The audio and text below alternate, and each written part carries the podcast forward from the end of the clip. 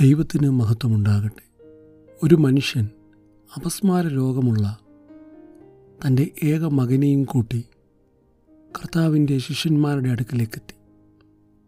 നാം ഇന്ന് വായിക്കുവാൻ പോകുന്നതായ ഈ അത്ഭുത സൗഖ്യം മത്തായി സുവിശേഷം പതിനേഴിന്റെ പതിനാല് മുതൽ ഇരുപത്തിയൊന്നും മർക്കോസിന്റെ സുവിശേഷം ഒമ്പതിന്റെ പതിനാല് മുതൽ ഇരുപത്തിയൊൻപതും ലൂക്കോസ് എഴുതിയ സുവിശേഷം ഒമ്പതിന്റെ മുപ്പത്തിയേഴ് മുതൽ നാൽപ്പത്തിരണ്ടും ഭാഗങ്ങളിലായി വായിക്കുവാൻ കഴിയുന്നതാണ്. മക്കൾക്ക് ഉണ്ടാകുന്ന മാറാ രോഗങ്ങൾ നിമിത്തം ഭാരപ്പെടുന്നതായ എത്രയോ മാതാപിതാക്കൾ നമുക്ക് ചുറ്റുമുണ്ട്.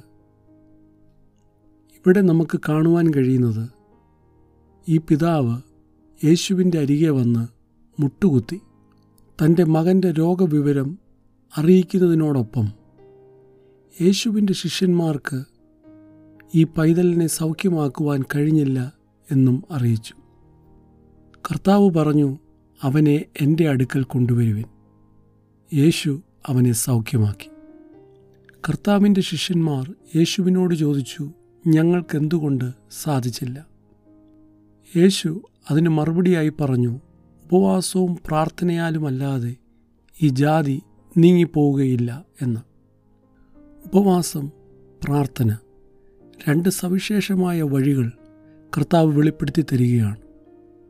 നമ്മുടെ ജീവിതത്തിൽ നേരിടുന്ന പ്രശ്നങ്ങൾക്ക് ഒരു പരിഹാരം നമ്മുടെ ആശ്രയം ദൈവമായിരിക്കേണ്ടതിനും ദൈവശബ്ദം കേൾപ്പാനും ജീവിതത്തിൽ മുന്നോട്ടു പോകുവാനും ധൈര്യത്തോടെ പ്രതിസന്ധികളെ നേരിടുവാനും ഉപവാസവും പ്രാർത്ഥനയും ക്രിസ്തീയ ജീവിതത്തിൽ സഹായകരമായിരിക്കും.